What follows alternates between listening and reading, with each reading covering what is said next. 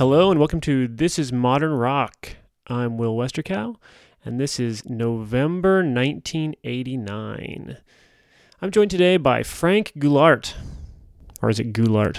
It's something very similar to that. Yeah. Yes. What do you put the emphasis on? The ghoul The ghoul. Yeah. Yeah. and nice. the art. Yeah, no, good. Yeah, equal emphasis. Frank is a musician, guitar primarily. Guitar, yep, that's what I'm playing now. You play guitar in the PDX Punk Rock Collective. Mm-hmm. You're in a uh, power pop band called Yeah. Watchlist. hmm That's three piece, yep. Mm-hmm. You've been playing for a while. Yeah, since high school. Started out playing bass and just eventually switched once I figured out that it was very hard to write songs on bass and Mhm. convince people that you actually had a song to deliver. I can see that. Yeah. Yeah. Like, hey, I've got this new song. It goes doom, doom, doom, doom, doom, doom, doom. And people would be like, what? They're like, that's the Pixies, Frank. okay, cool. Well, do you remember um, November 1989 at all? Well, I mean, yeah, it's a blur. I mean, I was in I was in high school then, 16, 17 Yeah. years old. Can yeah. I can I spark your memory? Topping the Hot 100, number one pop song at the start of this month was Roxette's "Listen to Your Heart." Right. Were Good you- one. Were you listening to that one? well, I mean, it was on the radio, yeah. so I definitely heard it. Okay, so at the start of November 1989, "Pictures of Matchstick Men" by Camper Van Beethoven was still the number one song for one week, but in the second week, the number one place was taken by a singer named Ian McCulloch. Do you know this guy? From Echo and the Bunnymen, yeah. Mhm. Yeah, Echo and the Bunnymen. That was a pretty important uh, post-punk band, British. Mm-hmm. Prior to Echo and the Bunnymen, Ian McCulloch worked in a band with Julian Cope, who is another artist we featured on this program, and he later formed the Teardrop Explodes. Mm. In 1988, Ian McCulloch went solo, kind of figuring that the band would fizzle and fall apart without him. And in fact, they didn't. They picked up a new lead singer and just kept right on going, much to his dismay. Yeah, that I, I didn't know that actually. And you know, I've actually heard mixed reviews about that. I've never listened to that album, the one without him, myself. I've read some reviews that say it's actually surprisingly good, considering his absence. And then I've heard Ian McCulloch himself say it was absolute garbage. uh, and that's one of the things that's interesting about Ian McCulloch. This guy is a renowned uh, loudmouth. In fact, his nickname in England was Mac the Mouth. Hmm. But he's one of those guys that loudly proclaimed that his band was the greatest band that existed at the time.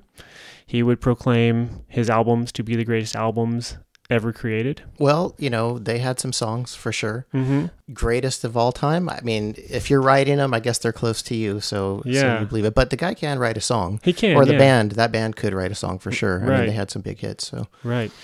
I mean, and with with with hair like that, you definitely have to have an ego. So Yeah. Uh, his hair is quite something. a product of the times. Mm-hmm. Yeah, a lot of hairspray. Emphasis on product. yeah, emphasis Yeah. on product. Exactly. Yeah. Yeah. So, what are they most known for? Echo and the Bunnymen, The Cutter, Killing Moon. I mean, that was a, massive hit. Mm-hmm. I had that record. I think I had the first one, uh, Crocodiles, which had, which had like "Do It Clean" on it, which is a Okay. fantastic. Do It Clean's a good one. Yeah, it's a really good one. And uh, the guy can sing. He's got a beautiful voice. If you like moody stuff, Mhm. um, if you like textures and and stuff like that, it's that's going to be a, a great band for you. But the songs that uh, really stick out to me are their pop songs, Mhm. like two and a half minute, three minute pop songs. Yeah, the singles.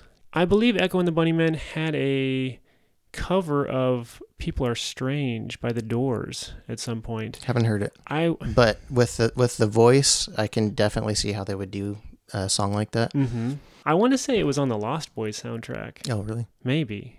I mean, that music was such a part of the 80s that you just, um, it really lives in that time. Yeah. When you listen to Echo and the Bunnymen, sorry, Echo fans, but, you know, it could have been right there, uh, some of that stuff on a Breakfast Club soundtrack. Yeah. And then when you look at what came right after it, Mhm. um, it would be interesting to see, you know, what the band did if they were around in the early 90s. I don't know them from the early 90s, but music really changed at that point. Right.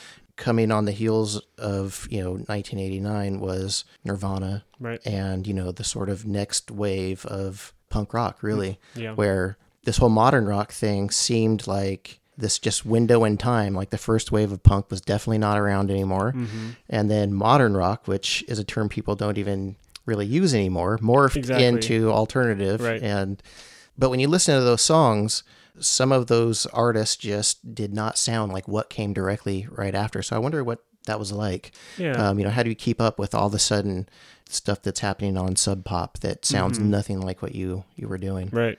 Yeah, and I, and I wonder how much Ian McCulloch going solo. I wonder how much of that was just him trying to be a bigger star and, and breaking out from the band, and I wonder how much of it was him recognizing that the sounds were changing and the times were changing, and feeling a little trapped in the sound of his band, and maybe wanting to explore some new ideas. Yep, it's not uncommon. I mean, Paul Weller did the same thing to Mhm. to the Jam. He kind of thought he was bigger than the band, from what Mhm. I've read, Sure. and uh, I guess not sure if that was true or not in the end, but Okay, well let's let's uh, listen to this song. The song we're going to hear is called "Proud to Fall," and this song, like I said, went to number one on the modern rock charts, and it stayed there for four weeks. This is from Ian McCulloch's first solo album called Candleland. Let's go ahead and listen to it. Here we go. "Proud to Fall."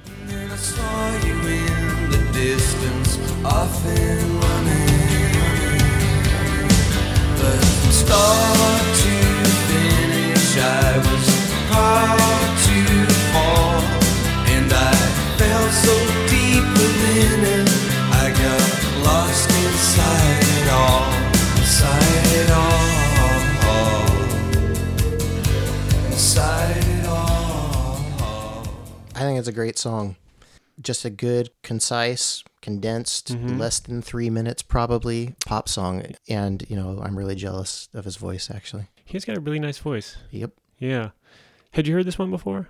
Yeah, I remember it. Yeah. Okay. It it still has that very 80s kind of sounding, you know, you all of that reverb on the, you know, the snare, Mm-hmm. but it's it's a great song. Yeah, I like it a lot. I think it leaves me wondering whether leaving Echo and the Bunnymen and going solo was totally necessary because th- this maybe sounds a little poppier, perhaps, or a little less textured and atmospheric, but it essentially sounds like an Echo and the Bunnymen song to me. It could easily be the same group. Yeah, So it makes you think maybe there was some other personality stuff going on. maybe, yeah, some interband dynamics of some kind.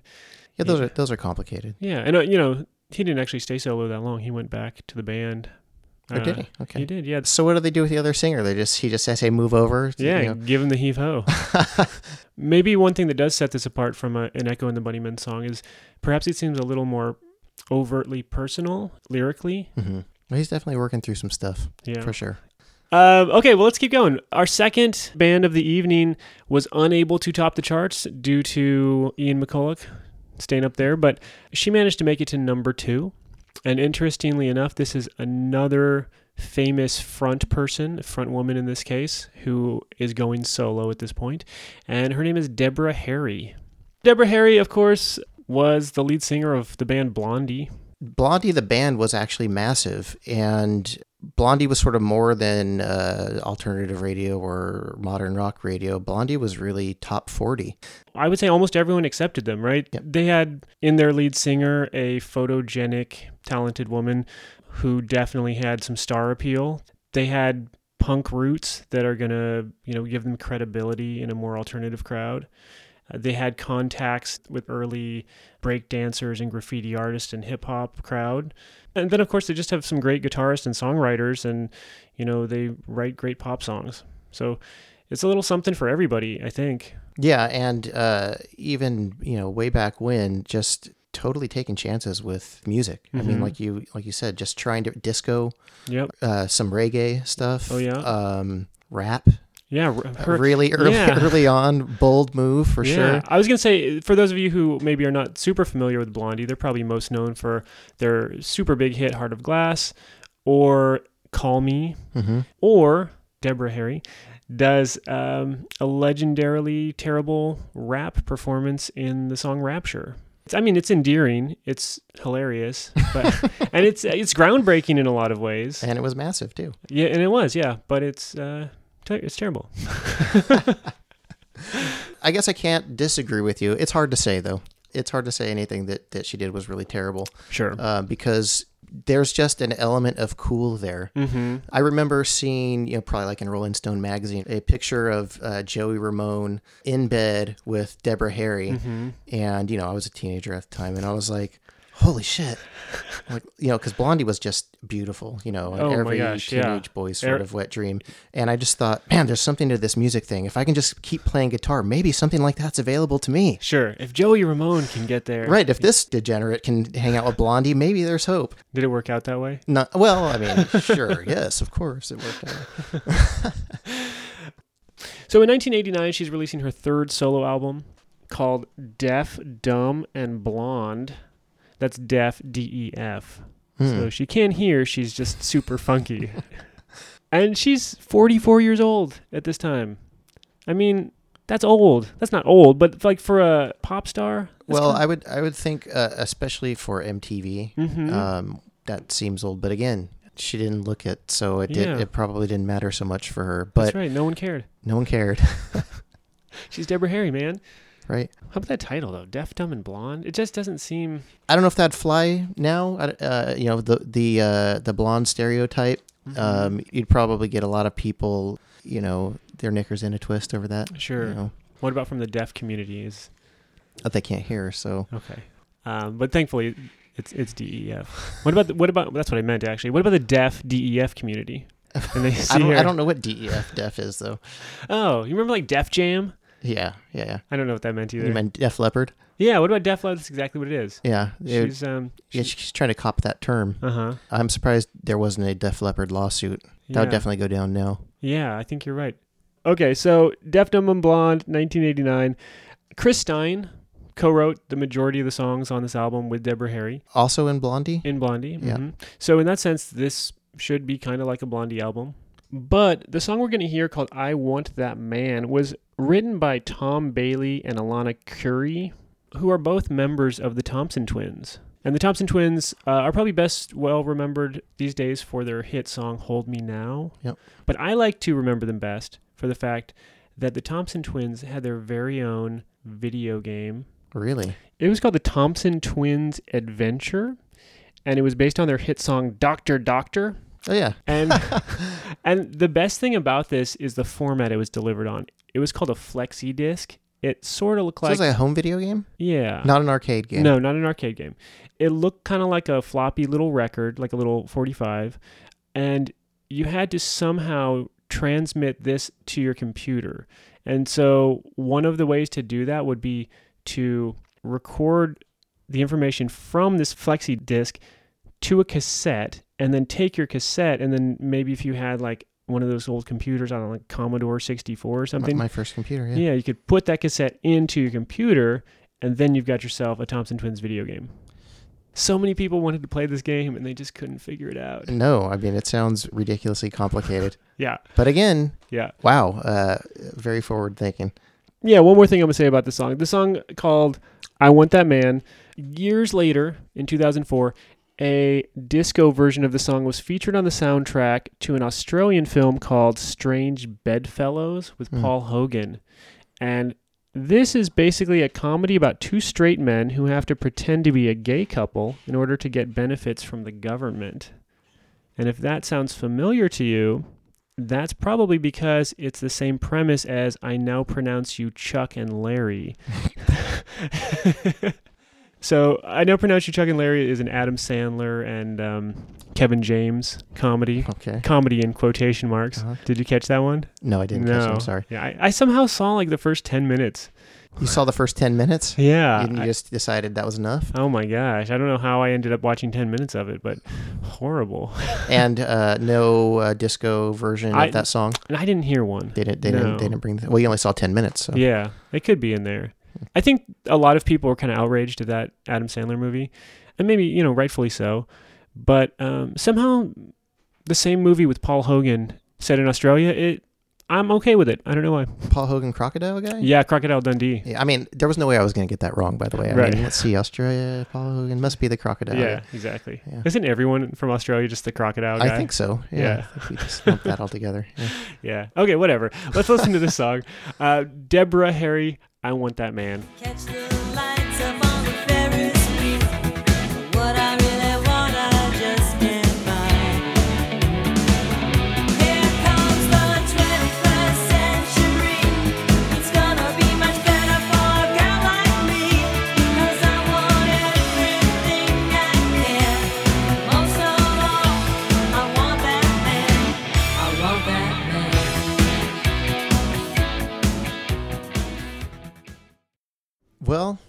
Mean, good effort. Uh, not not not the best song uh, I've ever heard. Yeah. Pretty cheesy. Mhm. Um, not a lot of guts to it. You know, it's it really is not. Uh, it's not very hard rocking at all. No. Um, sounds very synthy. Yeah. You know what it sounds like to me? It sounds like Deborah Harry went to the keyboard store at the mall Mm. from Bill and Ted's Excellent Adventure. And then the guy working there is like, check out this new model we've got. He like did a little demo for her, and she's like, "That's my song. I'm just gonna sing over that." Well, I didn't know it was written by the Thompson twins, but um, after hearing that, you know, maybe I can see that perhaps. you know, yeah, I don't necessarily hear Thompson twins, but I don't hear Chris Stein, Deborah Harry. Yeah. Yeah, Again, it sounds like the 80s, but there, it's got a couple of really kind of irritating moments to it. You know, the beginning with that little drum, digga, digga, digga, digga, like that Uh-huh. you've heard on like a lot of songs uh, at that time. And, yeah, you know, the little guitar squeal. yes. Um, like they got a studio guy in there to do the squeal or something. hmm The squeal.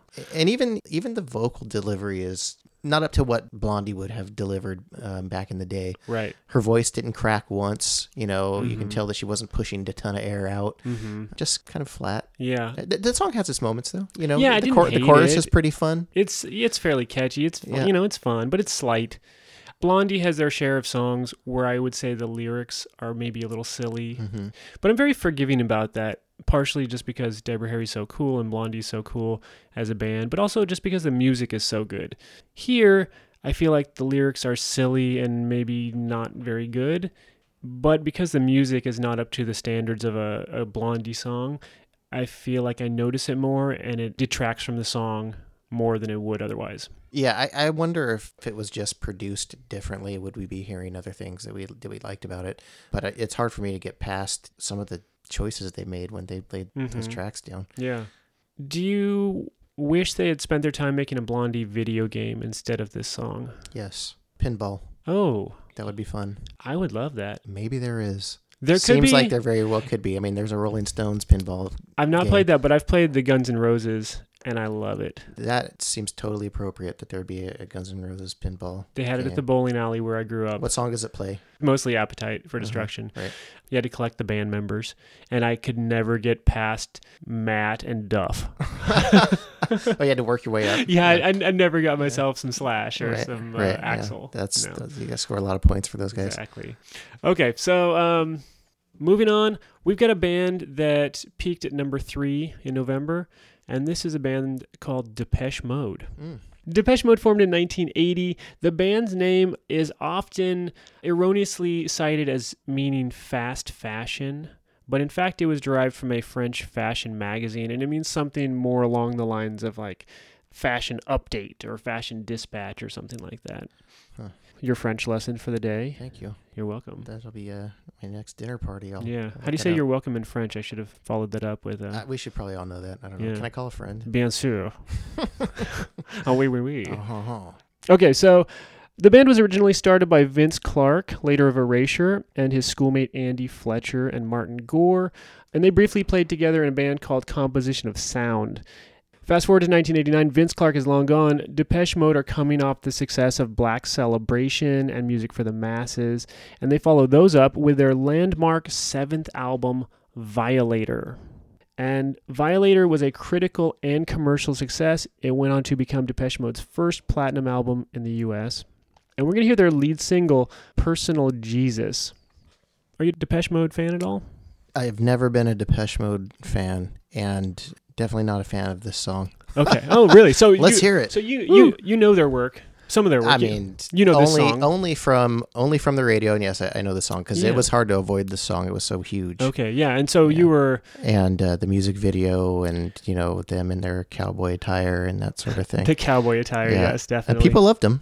I, I Um, didn't. Was this dislike of Depeche Mode a click issue? Did they feel like they're part of a different group than you, or was it actually a musical thing where you did not actually appreciate the type of music they were making? I have always had a problem with music that is almost purely electronic. Mm-hmm. So probably just a genre thing. Although not everybody. I mean, like you know, I had an OMD record and I actually Sure. and I liked it. Yeah. Um, but somehow Depeche Mode, it, we never got along. Okay. Now, I should point this out, what with you being a guitarist, that this is their very first song to use guitar as a main instrument. They should have used some chords. that, you know, that might have worked. but, uh, you know, this song worked for a lot of people Absolutely. regardless. This went on to become Warner Brothers' biggest selling 12 inch single up to that point. And the title was inspired by something from a Priscilla Presley book that she had written about her husband Elvis. She had described him as her own personal Jesus. Hmm. Would you want your significant other to think- Worship you? Yeah, to think of you as as their Jesus, their savior.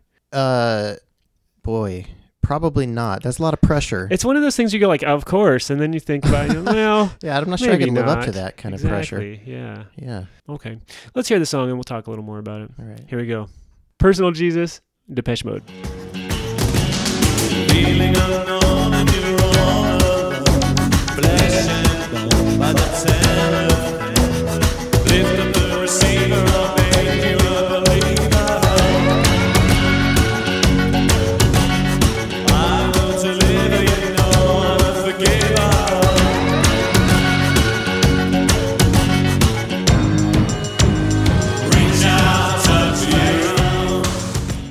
I mean, the song has some redeeming qualities to it. Like, Mhm. uh, it's it's got some repetitive stuff, which I think for pop song you need.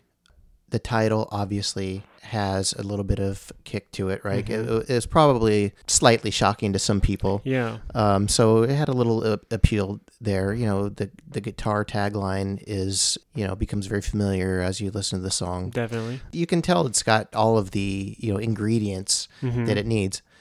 Vocals really difficult for me. Really? Yeah, just you know sometimes you don't have to be a great singer, but there's a quality that that some singers have that make you want to listen to them, whether or not they can sing well or not. hmm And for me, that yeah, they just don't have that thing that compels me to want to listen to them. That's fair.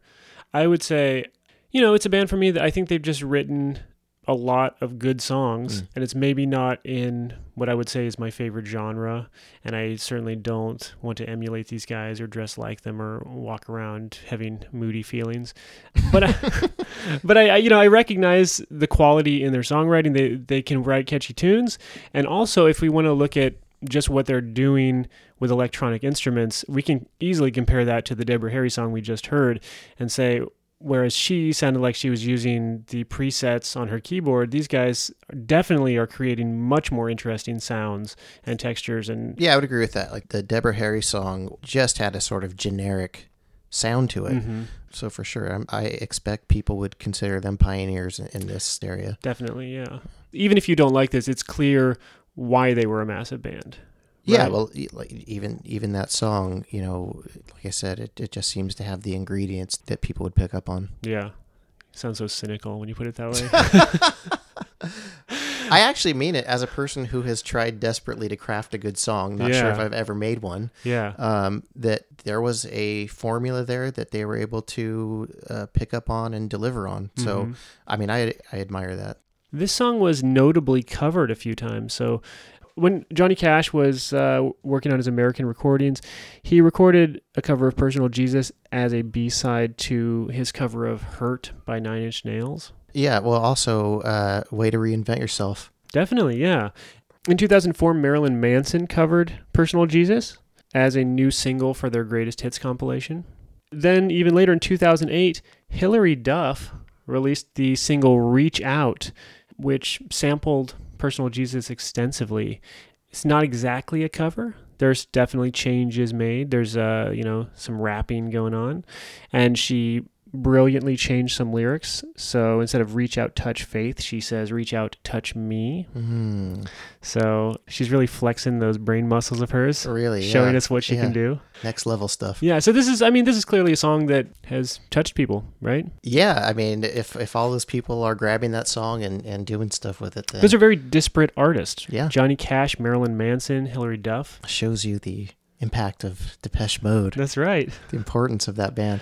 Okay, we're going to move on to our fourth and final band of the episode. We're going to listen to a song that hit number seven, and it's by an artist named Tracy Chapman.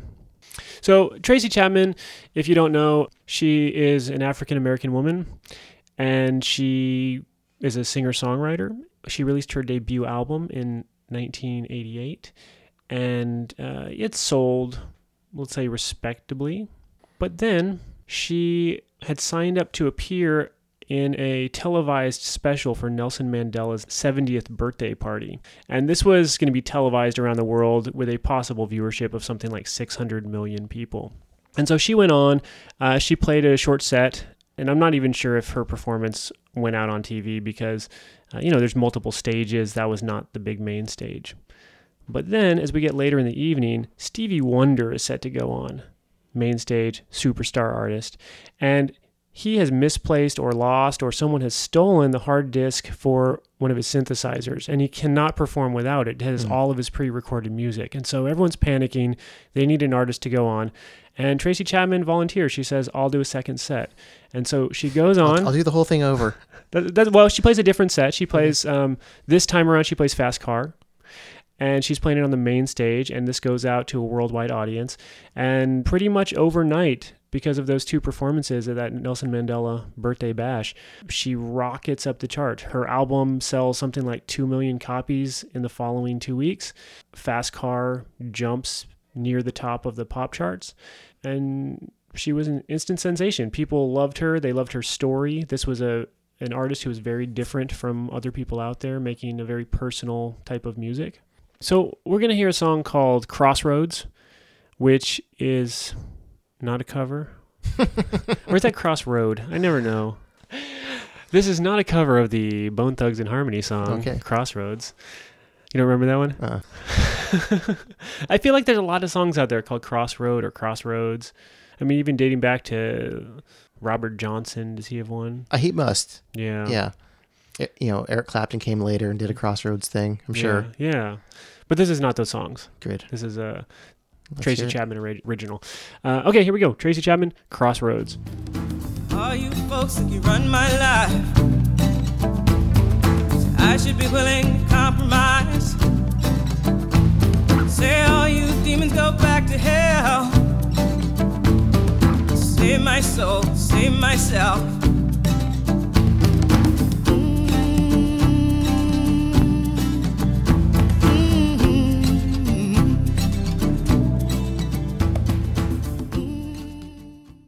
If there's anything redeeming there for me, it'd probably be the lyrics. Mhm. Um, not being really familiar with the song, you know, "Save my soul, save myself." I think is what she's saying at the end. Yeah. So uh, clearly, there's something there that uh, she wants to say. Yeah, I- it seems like this is a, a personal song about people putting demands on her and asking things of her that are not true to who she is. I think probably dealing with her success from her first album. That's the impression I got. Yeah, interesting. She, uh, it's a little bit boring to Mhm. me, uh, but to each his own. You know, not my favorite thing to listen to. Probably wouldn't Mhm. put it on. Yeah, I mean, I think that's fair enough. I I think I would probably agree that I'm not going to put this on very often. Musically, I don't think it's super compelling, and I don't think it's as catchy or as immediate as Fast Car. And yet, I think there's something I like about it. You know, I do I do think uh, it's interesting lyrically, and you know, I do think she has a very distinct voice. She sounds very much herself. Like, Yeah, no- no one else sounds like that. Yeah, Right. for sure. But beyond that, I'll say this. This song being on the modern rock charts is one of the things that I love about the modern rock charts at this point in time. Even though this is not going to be the song that I want them to be playing all the time, I love that there's a home for it. I love that amongst British people with guitars and gloomy keyboard playing people and holdouts from the new wave era and all this other stuff. Yeah, you've there's- got a folk artist that can slot in there as well. yeah, there's enough there's enough kids who are interested in someone who's totally different and someone who's uh, singing with a political voice or singing message songs or singing um, something about topics that are a little more meaningful. There's people who want to hear that, and there's, if not a big market, there is a market for that. And I, I love that that exists and that that this is getting play and was able to go up to number seven on the modern rock charts amongst all these other Yeah, there's there's definitely a diversity of sound, right? Like a station I listen to in the Bay Area, it- at one one minute they could be playing, you know, a Sex Pistols song, hmm and a few minutes later they might drop that in. Yeah. And it's actually, if you look back at the charts, I think for this year, 1989, you'll see artists ranging from, of course, the stuff we played, but also Tom Petty makes a Mhm. small appearance. Somehow he's uh, Nice, nice. Also, a way to reinvent yourself, Tom Petty, Mhm. and market yourself to um, a, a different group of people. That's right. Prince manages to scrape the bottom of the modern rock charts. Mm. Enya's on there briefly. This is, um, you know, I was in a punk rock band that did an Enya cover yeah. once. Yeah. Was it the song? No, it wasn't that Oh. sailing song. Oh God, it was a long time ago. Okay. I wouldn't. I mean, I wouldn't know. So if it's, if it's not that song, I don't know. I just played. Anyway, you want me to play what? Okay, let's was do it fast car? um, okay, yeah. All right. Well, we're getting close to the end of the year. We're we should talk about that. This is almost the '90s. Holy smokes! A time when when you can do anything you want, and then say, "Cool it, man. This is the '90s." Right. Yeah, Is that how that worked? yeah. This is the '90s, man. Get with it. Yeah, it's all different now. Yeah. We do what we want. Wow, that's exciting. I don't really. I mean, that was Generation X, right? Like there wasn't this this feeling that like, oh, we're gonna we can do anything we want now. It was more like, are we all gonna have jobs? Yeah. Yeah, it was a little bit of a different vibe. Yeah, it's the new it's the new decade. Are we gonna be employed? Who's with me? You don't need a job, man. This is the '90s. okay, well, uh, Frank, thanks so much for joining us. Yeah, thanks for having me. Thank you out there in uh, podcast land, all of you listeners. If any of you want to get in contact with me or Frank, you can uh, send us an email at thisismodernrock at gmail.com. And um, see you in December 1989.